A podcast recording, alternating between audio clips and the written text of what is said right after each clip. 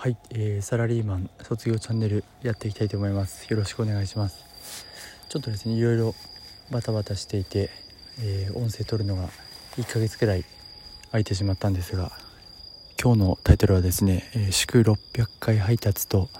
出前館デビューというタイトルにしております。えー、まあ、ウーバーイーツの方ですね今年5月から始めてあの100回単位に多分この音声撮ってると思うんですが500回配達したのがですね8月中だったと思うんですけど、えー、先日無事600回配達ですね行きました。でお客様満足度も今100%をキープしていることができているので、まあ、この100っていう数字をですねあの継続できればなと思っています。でもう一つの出前館デビューなんですけど、まあ、その名の通り出前館でも配達を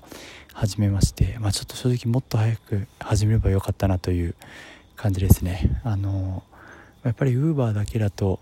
えー、少し1個のアプリだと待機時間が出てしまって、えー、日本の方だとやっぱり Uber と出前館の2強と言われてるので僕あのメインは iPhone なんですけどサブ機の Android があるんであのまあ、サブ機といっても実際に通信会社と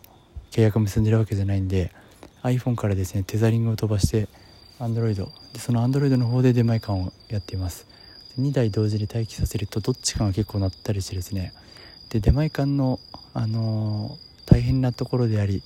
面白いところっていうのは早押しなんですよね。あの例えばマクドナルド何々店っていうのが出て、えー、それが複数の配達員に出るんでそれを自分ですぐスワイプしないといけないんですけど結構早押し合戦っていうのがあって、えー、でも意外とあの早押し合戦取れる時もあってですねあの待機時間がなくなりました。っていうのと Uber よりも単価がいいんですよね。660円が最低なんで Uber だと最低300円とかで、まあ、最近単価が持ち直しているっていてですねあのマクドナルドと同じくらい単価いったりするんですけど出前館はあの常に単価が一定なのと、まあ、ブーストですね。ピーク時間帯は900円まで行ったりするんでそう考えるとかなりお得だなと思っています。あと何といっても Uber だとこうクエストって言って1週間で何十回配達するとプラス数千円とかあるんですけど完全固定報酬なのでクエストに縛られずに自由気ままにやれるかなっていう感じですね。まあその代わりちょっと早押し取れないと泣いてしまうのであのコツコツ型の Uber と早押し、えー、買ってあのまあいい単価で稼ぐっていうのが出前館という感じですね。完全にまだ、えー、配達員で配達熱がですね冷めてなくて。でまあ奥さんも結構それに対して理解してくれて今日は何件配達とかって言ってくれてるのでありがたいですね。あの子育てもまあ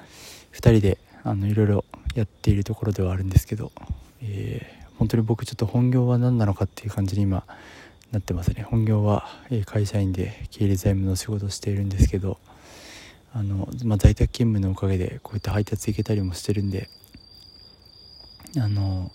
ぜひこのちょっと今年どっぷり使った配達の経験をですね何かこうアウトプットできればなと思ってるんですけどもともとこの、えー、チャンネルもですねポケビジでまあ、目指すはこう不労所得みたいな形でいろいろですね。そういえば WordPress 作ったり、えー、ちょっとそのボイ Voicy じゃなくて、え、スプーンじゃなくてなんだっけなラジオトークやってみたりとかあとは仮想通貨やってみたりとかいろいろやってきたんですけど、まあ、ちょっと仕事が大変になってですねかなりメンタル的に3月から5月まで落ちていたんですけどそこからこの UberEats がきっかけでですねあの運動と配達運動しながらお金を稼げるっていうところでちょっと今年は落ち着いてますね。あのまあたかが配達って思われるかもしれないんですけどされど配達のところがあってやっぱり運動をしながら稼げるっていうところは個人的にはかなり魅力的と思いますしあと世の中が知れるんですよね。どんな人がどういうのをこう注文してるのかとかいろんなアパートマンション入れるんで結構地理的にも詳しくなったりとかあの毎日違う仕事をしてる感じなので違う仕事っていうか内容は一緒なんですけど違うルート行くのも結構楽しかったりですね。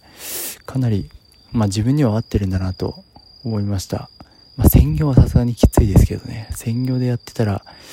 天候にもあとライバルがいっぱいいるんで左右されるんですけどはい。まあ不労所得と完全真逆ではあるんですがちょっとこのえー、本当はですねウーバーイーツとか出前館に就職してみたいなと思うんですけどちょこの現場を経験した担当者としてですねなんかその運営側にも回ってみたいなと思うところなんですがはい。ちょっと配達について熱く語りすぎましたが、まあ、最後子供がですね順調に成長していって最近よく目で、えー、僕とか奥さんのことを追ってくれたりですねよく笑うようになってくれて本当に可愛いですね。子供の成長は、まあ、もちろんスマホの待ち受けは子供にしてるんですけど、まあ、もうちょっとで首が下がってあのくれると思いますしとにかく毎日新しい発見があって毎日こう楽しみがあるってすごいなと思ってます、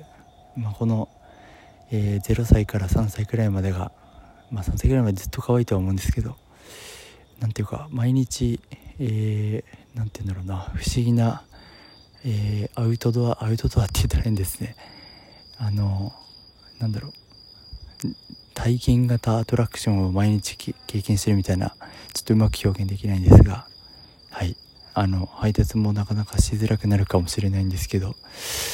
まあちょっとあのですね、まあ、今はかなり気持ち的にも前向きなのであの、まあ、本業の方もちょっと、えー、なんとかですね、えー、やれてるっていうところでもあるんですけど、まあ、自分がピンときたところですね。この運動を中心に何か考えていけたらなと思っております。はい。では、えー、またですね1ヶ月後くらいになってしまうかもしれないですがこの辺にしたいと思います。ありがとうございました。